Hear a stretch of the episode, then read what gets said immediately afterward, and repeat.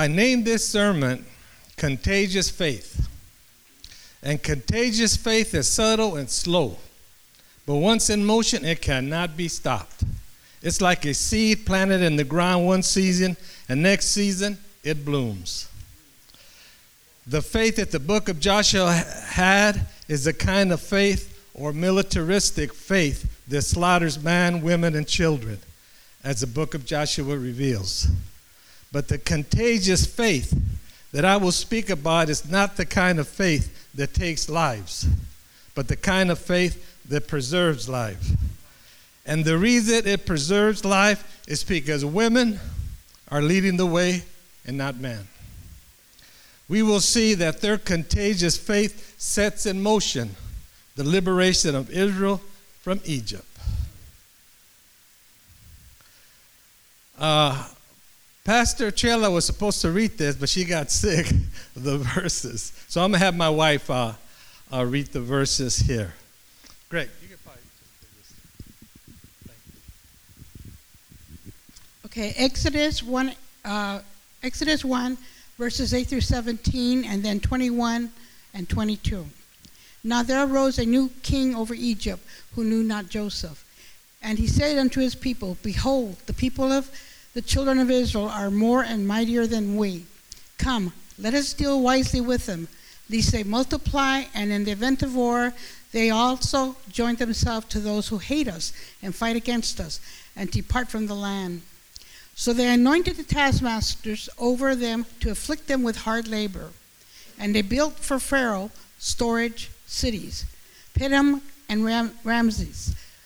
But the more they afflicted them, the more they multiplied. That's important to know. And the more they spread out, so they were in dread of the sons of Israel. And then the Egyptians compelled the sons of Israel to labor rigorously. And they made their lives bitter with hard labor and mortar and bricks and all kinds of labor in the field. All their labor which they rigorously imposed on them. Then the king of Egypt spoke to the Hebrew midwives, one of whom was named Shiphrah, and the other was named Puah. And he said, when you are helping the Hebrew women to give birth and see upon the and see them upon the birth stool, if it is a son, then she'll put him to death. But if it is a daughter, then she shall live. So the king of Egypt called for the midwives, and they said to them, Why have you done this thing? And let the boys live. And the midwife said to Pharaoh, Because the Hebrew women are not, this is really important, because the Hebrew women are not as Egyptian women, for they are vigorous. They give birth before the midwives can get to them. So God was good to the midwives, and He gave them families. Then Pharaoh, then Pharaoh commanded all his people, saying, Every son who is born to the Hebrews you are to cast into the Nile, and every daughter you are to keep alive. Okay, now I'm going to read Hebrews, I mean, 2 uh, chapters, I mean, chapter 2, 1 and 10. Now, a man from the house of Levi went and married a daughter of Levi, and the woman conceived and bore a son. When she saw that he, he was beautiful, she hid him for three months. But when she could hide him no longer, she took him to a wicker basket and covered it over with tar and pitch. Then she put the child into it and set it among the reeds of the bank of the Nile. And his sister stood at a distance to find out what would happen to him. Then the daughter of Pharaoh came down to bathe at the Nile, with her maidservants walking along the Nile. And she saw the basket among the reeds, and sent her maid, and she brought it to her. When she opened it, she saw the child, and behold, the boy was crying, and her heart was moved, and said, This is one of the Hebrews' children. Then his sister said to Pharaoh's daughter, Shall I go and call a nurse for you from the Hebrew women, that she may nurse a child for you? And Pharaoh's daughter said to her, Go. So that the girl went and called the child's mother. Then the Pharaoh's daughter said to her, Take this child, nurse him for me, and I shall give you your wages. So the woman took the child and nursed him. And excuse me, and the child grew, and she brought him to Pharaoh's daughter, and he became her son. And she named him Moses. And he said, Because I drew him out of the water. If, if, If anybody has seen the Ten Commandments on TV, you know this story uh, Exodus 1 and 2. and it comes out every year, so you should know it.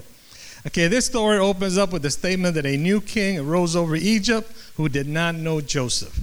Joseph was one of the 12 sons of Jacob who had risen to the status of rulership in Egypt. During a famine, Jacob and his sons leave uh, Canaan and resettle in Egypt, where Joseph provides for them, uh, since Joseph was in Egypt. But the opening of our story in Exodus suggests that all this had been forgotten. Christ is, is introduced at the opening of the story when a new Pharaoh arises who has no ties to the Joseph story. Everything changes for Jacob's family because of crisis. Many times, life changes for us, as it did for the Israelites. They had to, uh, they had once found refuge in a foreign land, and who had become many are now enslaved by the Egyptians. Now assigned to back-breaking labor, they are now the backbone of a flourishing Egyptian nation. And as their numbers increase, so also their burden. Life now is miserable for them. As the story unfolds, they pose a threat to the Egyptian Pharaoh. As these Hebrews continue to increase, the Pharaoh fears their growing population in 1 9. The Pharaoh also worries that they will escape since cheap labor, or slavery in this case, is needed to maintain a monarchy such as Pharaoh's, or in our modern time, Walmart. So, three times, Pharaoh acts to stop their increase. First, he commands his officials to increase the burdens, so he sets taskmasters over them to oppress them with forced labor. In 114, it states that the Egyptians became ruthless. But it states in 112 that the more they were oppressed, the more they multiplied and spread. Oppression can't stop the increase of God's people. So, in a second attempt to stop the Israelites' growth, the Pharaoh designs a more murderous plan. He orders the two midwives of the Hebrews, Shiphrah and Puah, to kill the boys being born to the Israelites. It is clear that the Pharaoh had confidence in these two women these two women are to be the instruments of the king's violence that he could hide behind. So he hires women to do his dirty work.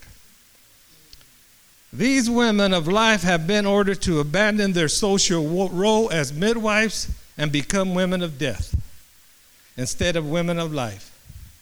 But the story tells us that the midwives feared God in 117. And, and as indicated by their actions, they reverence, the reverence for God far exceeds the respect for the king. They refused to act violently toward the women giving birth. They disobeyed Pharaoh and did not do as the king of Egypt commanded them to do. They let the boys live. In refusing to cooperate with the Pharaoh's ruthless oppression, it states in 121 that God rewarded the midwives, midwives for their bravery and gave them families. God always honors right deeds and right decisions. Two times has the Pharaoh attempted to stop the increase in numbers among the Hebrews, but has failed. But this Pharaoh will not stop because once violence is in motion, it continues. So, in a third attempt, he issues a death order to be carried out by all his people. In 122, it states, Then Pharaoh commanded all his people, Every boy that is born to the Hebrews you shall throw into the river Nile, but you shall let the girls live. But Pharaoh did not know that the sisters would be more dangerous than the men. The Pharaoh worries that because of the Hebrews' increase, they will, in the event of war, join our enemies and fight against us and escape. He was afraid. After this, the lens of our story narrows. It focuses on one of the Hebrews' household affected by the difficult times. Difficult times will always come in our lives.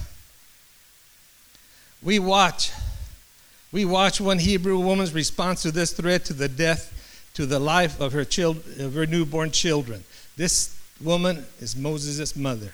Here we're going to see Moses' mother. First, consistent with the maternal instinct of a new mother, she hides the baby. But after three months, she admits to herself that she could not hide him any longer. So, Jesus, so she decides to set in motion a new plan to save her son. She gets a basket for him that she secures what has become his little ark, like Noah's ark. Then she sets him on the bank of the river. Exactly what she intends for him by this action is unclear. But one thing is clear, and that is that she intends for him to live. She will not submit to death. In this act, she refuses to re- surrender to surrender his him to the destiny of Pharaoh, just like we should not surrender our faith to despair. In doing so, this powerless woman makes a decision to disobey the all powerful Pharaoh. But the baby's future still remains in question. Will he live? Will he survive the river? Tension is increased in the story when Pharaoh's daughter comes to bathe by the river. She and the maidservants are walking by the water when she spots a basket. Her maidservants fetch the basket. When the Egyptian princess opens the basket, she sees the crying baby and her heart is moved. She feels compassion for the child. And although she knows that this must be one of the Hebrew children, she still took pity upon him.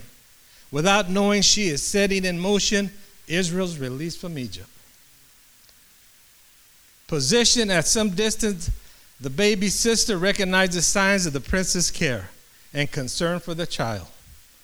Her sudden presence before the princess and without permission to speak, the young girl seizes on the ripeness of the moment, like my wife does. My wife always seizes the ripeness of the moment, and I suspect that Chela does too. She offers to find a woman from among the Hebrews to nurse the infant. When Pharaoh's daughter agrees, the girl goes and returns with the baby's mother. The mother and infant are reunited. A decision for life reunites the mother and the son. Then Pharaoh's daughter commissions her to take this child and nurse it. She also agrees to pay the Hebrew woman.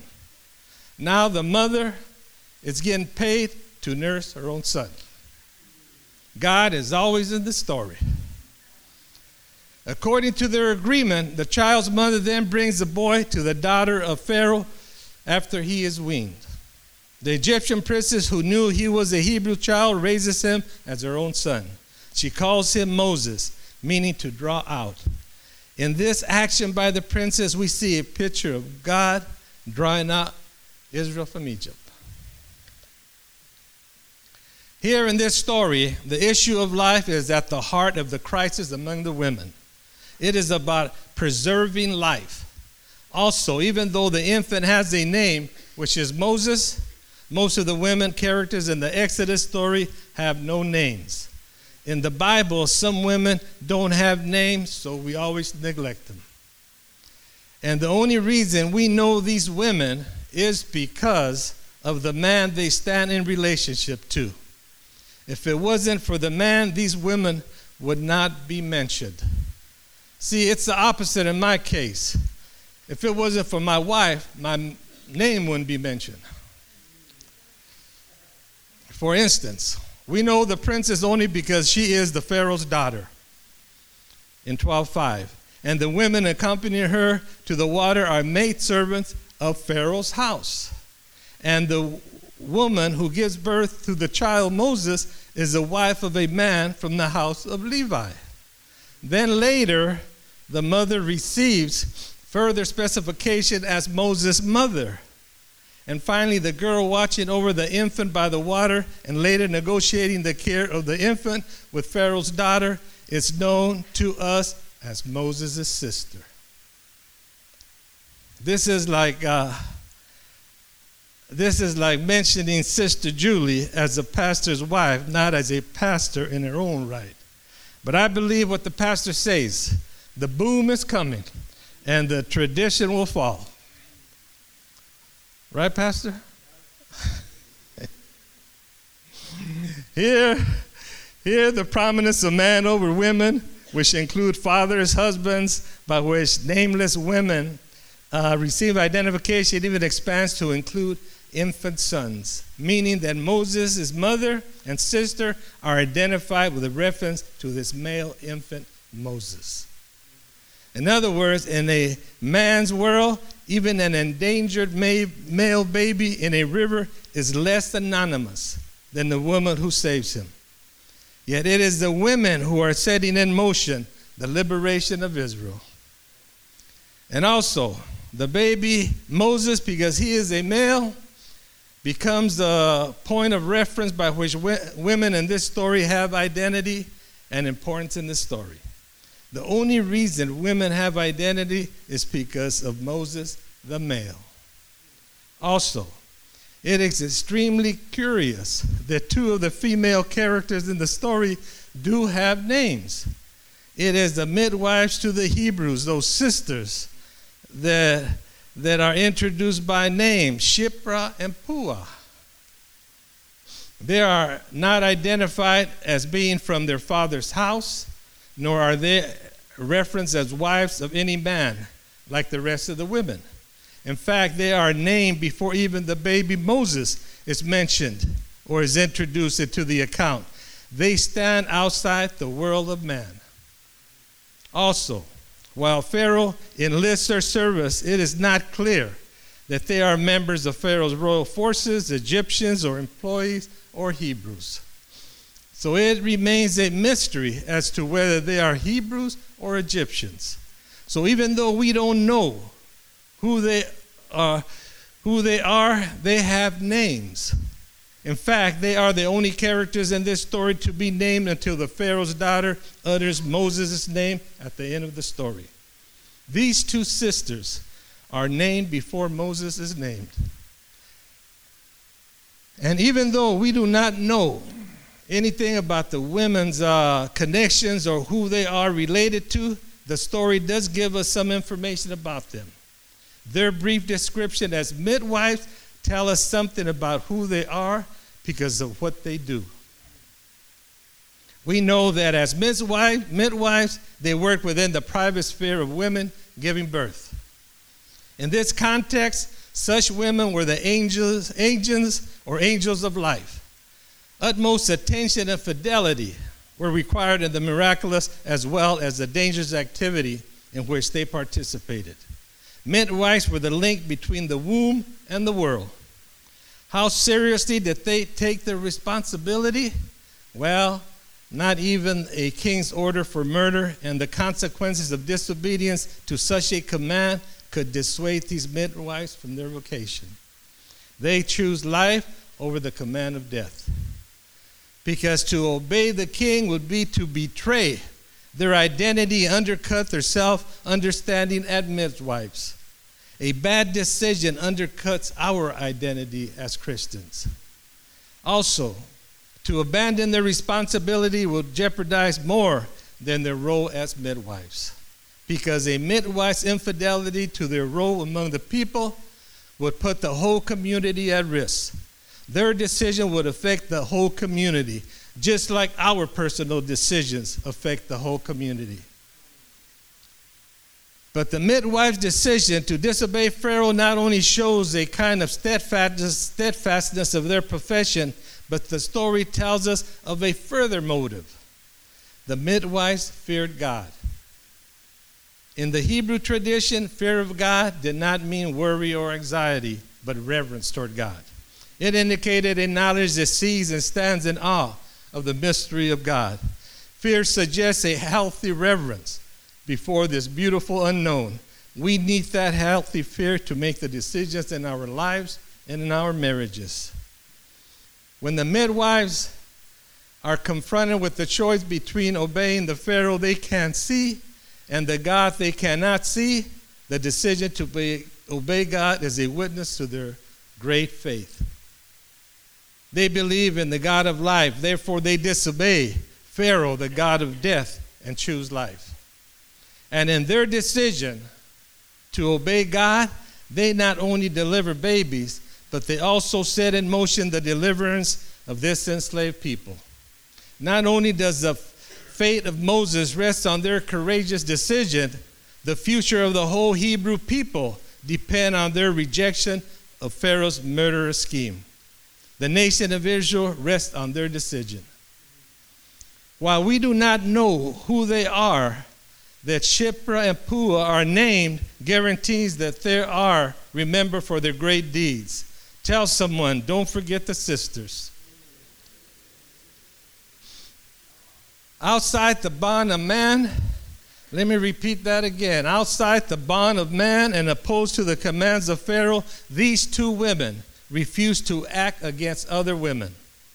By this one deed, they changed the course of the story and the course of history by countering the oppression of Pharaoh. And once a faithful decision is made, it cannot be stopped because it's contagious. Because this faithful action is as infectious as the violent it opposes. Therefore, their life preserving action leads to another woman's decision to resist its deadly despot Pharaoh. Now, Moses' mother also refuses submission to the tyrant's daily order, deadly order. Because when she realizes she can no longer hide her infant, she, de- she resists despair, as we should resist despair. While the king orders that all boys' babies perish in the Nile, she counters her order by preserving her son in the Nile. In this act, she wills him to live in the face of an order for death. Not even death can conquer faith. Also, though powerless, she is willing to risk the consequences for a slave woman who defies the order of the all powerful Pharaoh.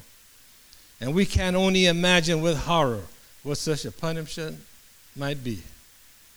We could ask what caused this act of courage? Did the deeds of the midwives inspire her to act in the interest of life? Perhaps she too feared God and understood a greater truth that the preservation of life would make demands on her personally. She would have to surrender her son in order to preserve him. She understood this before even Jesus spoke about it. But this story does not stop with Moses' mother's courage to preserve life, because this courage against death cannot be stopped easily. Like I said before, this courage to stand for life affects others because it is contagious. Because as the, our story continues, this commitment to act in the interest of life spreads and is embraced by the daughter, Moses' sister. Here we see Moses' sister placed in the story at the distance to wash the bassinet at the river's edge. She is at the river's edge washing the bassinet. Even this young girl demonstrates her faith to resist death and choose life. While the story description of her attempts to contain her at the edge of the river, her character, her courage refuses to remain washing at a distance. Faith and courage cannot stand at a distance like a spectator because faith and courage has to join the ranks of the other women of faith. And let me add, I know Pastor Chela's not here, but I have to add this here. Scripture might want to keep this young girl by the edge of the river with no name and no voice.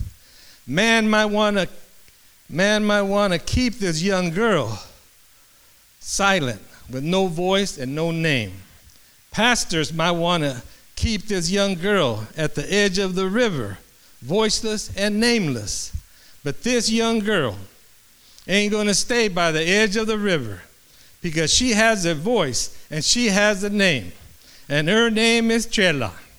And she's going to shout, she's going to dance, and she's going to preach that the Pharaoh, that baby killer, don't have the final word.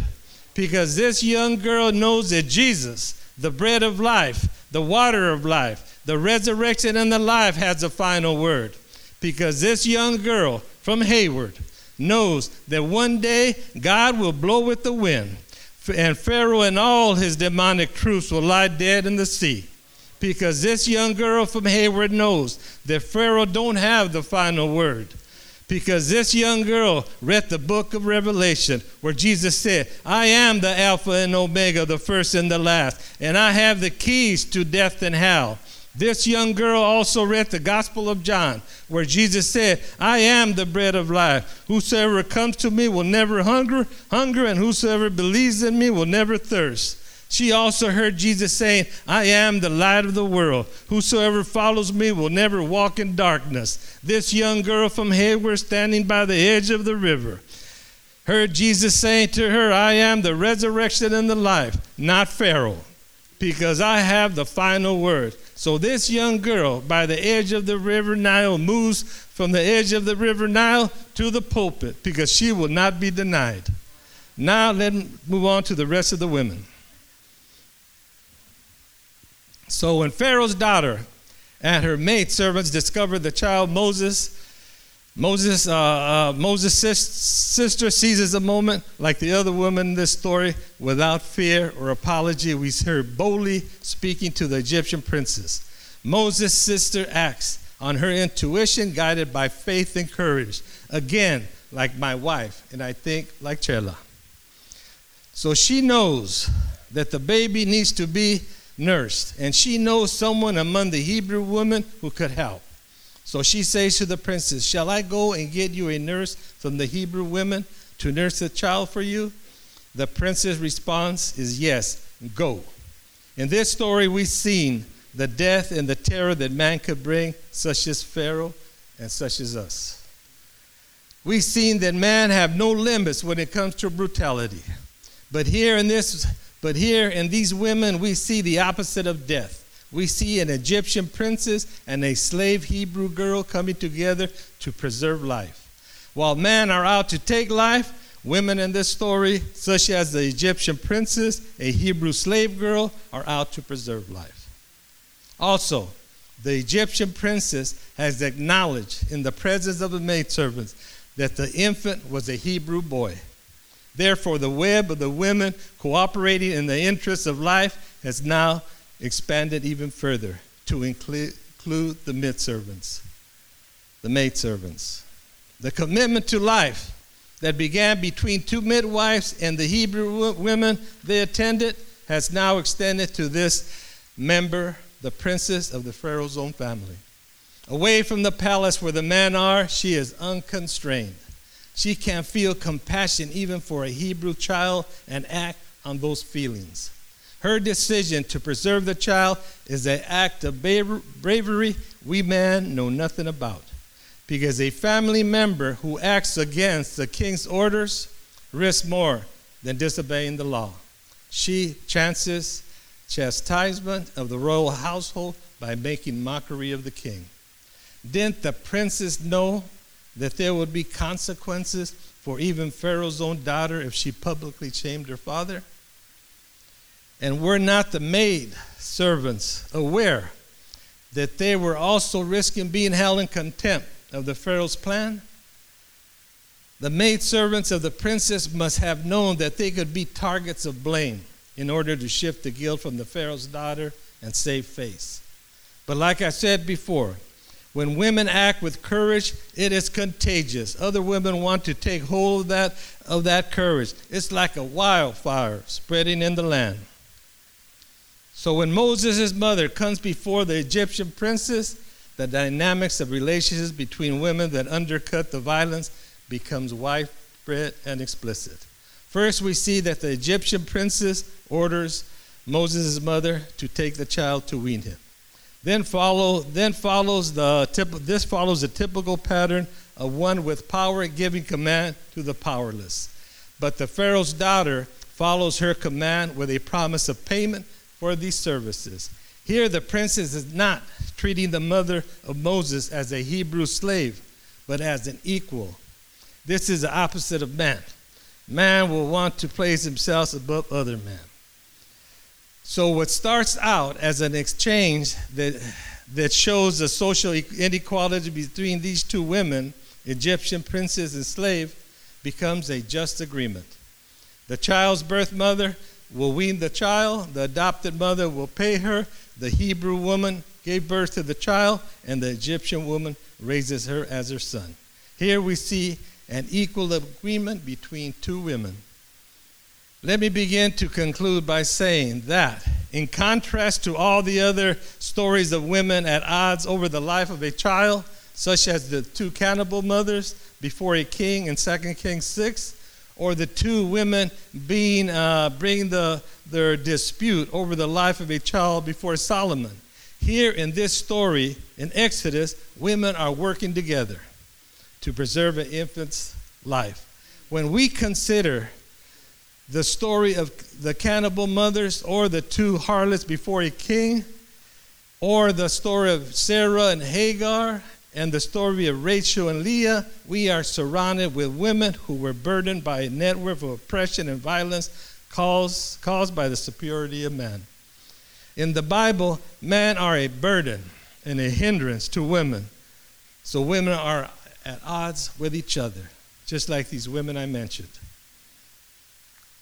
There, women at odds with one another appear on a setting for telling man stories or even for saying something great about man prophets, kings, patriarchs such as Abraham and Jacob.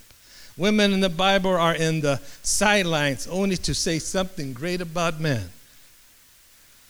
The violence and oppression surroundeth the characters of these mothers and women cannot be denied or ignored. We cannot ignore the oppression of women caused by man. We see that in the Bible and we see that here in society.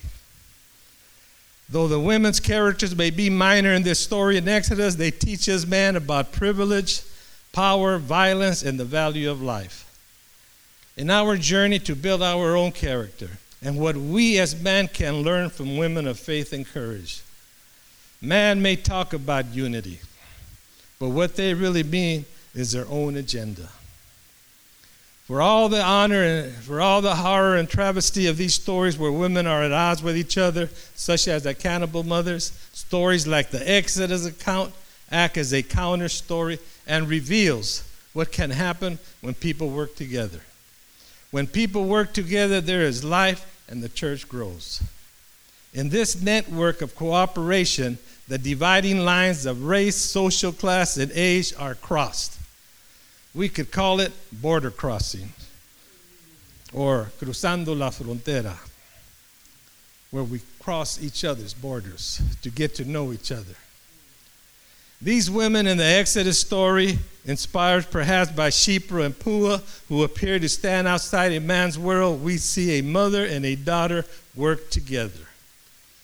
We see a woman of the royal class cooperating with a woman from the servant class. We see that maid servants are made accomplices with the plan of a princess. We see an adult woman, the princess, go along with a young girl's proposal, Moses' sister. The race differences of Egyptians and Hebrews are broken. Things that divide are overcome. All the lines that divide and set people from one another are broken in this story. And in the process, the network of division and violence is at the heart of a man's world of machismo and rule is abandoned. And as I and as a result of this insult to man's power, life is not only preserved, life is nourished in such a way that the entire people, people is eventually liberated from the bondage of Egypt. Tell someone, thank God for the sisters. We could even say, we could even say that it wasn't Moses who was called by God who liberated Israel from Egypt. But these women who were also called by God, who feared God and loved the infant and cooperated with one another, that liberated Israel from Egypt. In, in Exodus, if you're familiar with it, we see Moses cowardly to liberate Israel from Egypt. But here we see no cowardly women.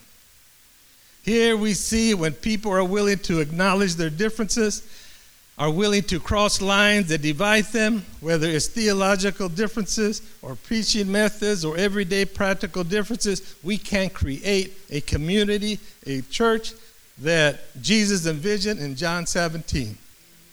Such determination of these women to work together is good news. is the gospel that Jesus taught in John 17 and Paul taught in Ephesians 4. These women were preaching the gospel before Jesus and Paul. So let us not forget where it all started with Sister Shiphrah and Sister Puah. Because if it wasn't for the faith and courage of these sisters, Shiphrah and Sister Puah, the deliverance of Israel from Egypt would not have happened, or at least been delayed. Moses would have died in the Nile. So we need to thank God for the sisters of faith and courage who defied the powerful, the power of Pharaoh and stood by faith with the power of God. I want all the men to stand up and applaud the women of the past and all the women of the present.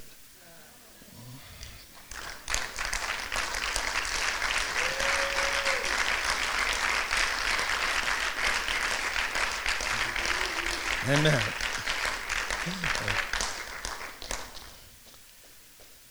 I know the women, you can sit down. I know the women deserve more than that, but that's about all we could give you tonight.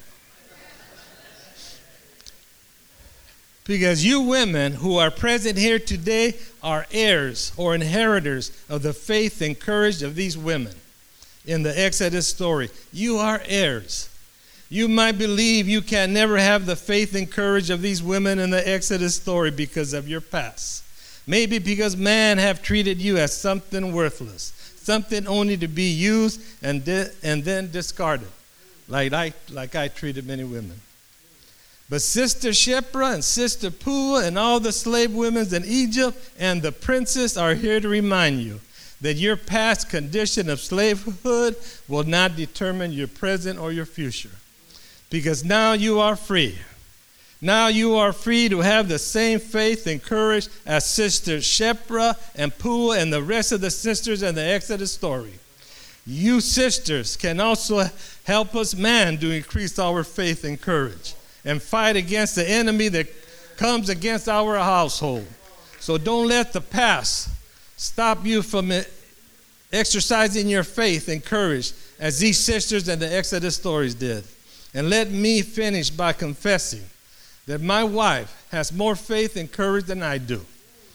My wife is like these sisters in the story because the faith and courage that was contagious and is in motion in these sisters in the Exodus story has moved from 3,000 years ago in Egypt to the present and got hold of my wife.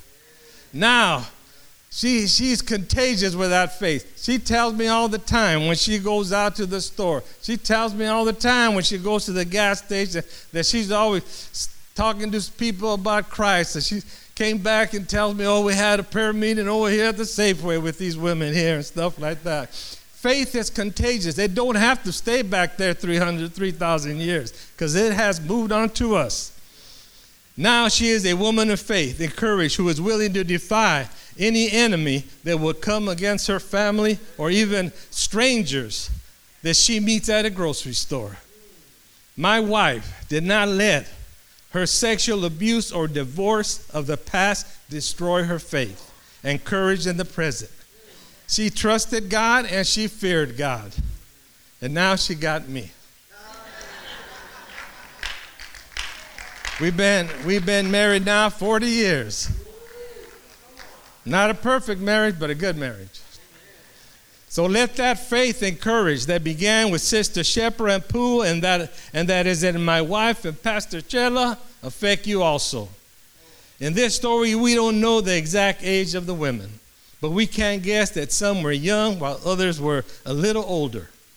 This means that contagious faith affects all ages, whether young or old. No woman is exempt from this contagious faith. In this church, we have young women and older women.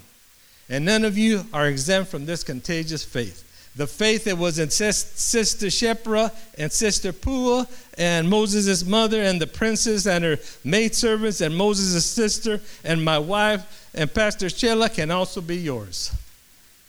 You may be standing by the river's edge like Moses' sister was, like Chela was, but contagious faith cannot remain by the river's edge because contagious faith can remain as a spectator. Because contagious faith has to join the other women of faith in this story. And every young woman and older woman have in, here in this church are heirs or recipients of this contagious faith. All you need to do is embrace it. And as we embrace this contagious faith, the church will grow. Uh, I want to call uh, Pastor, uh, our pastor, to uh, say a few words. And I don't know if my wife would want to say a few words.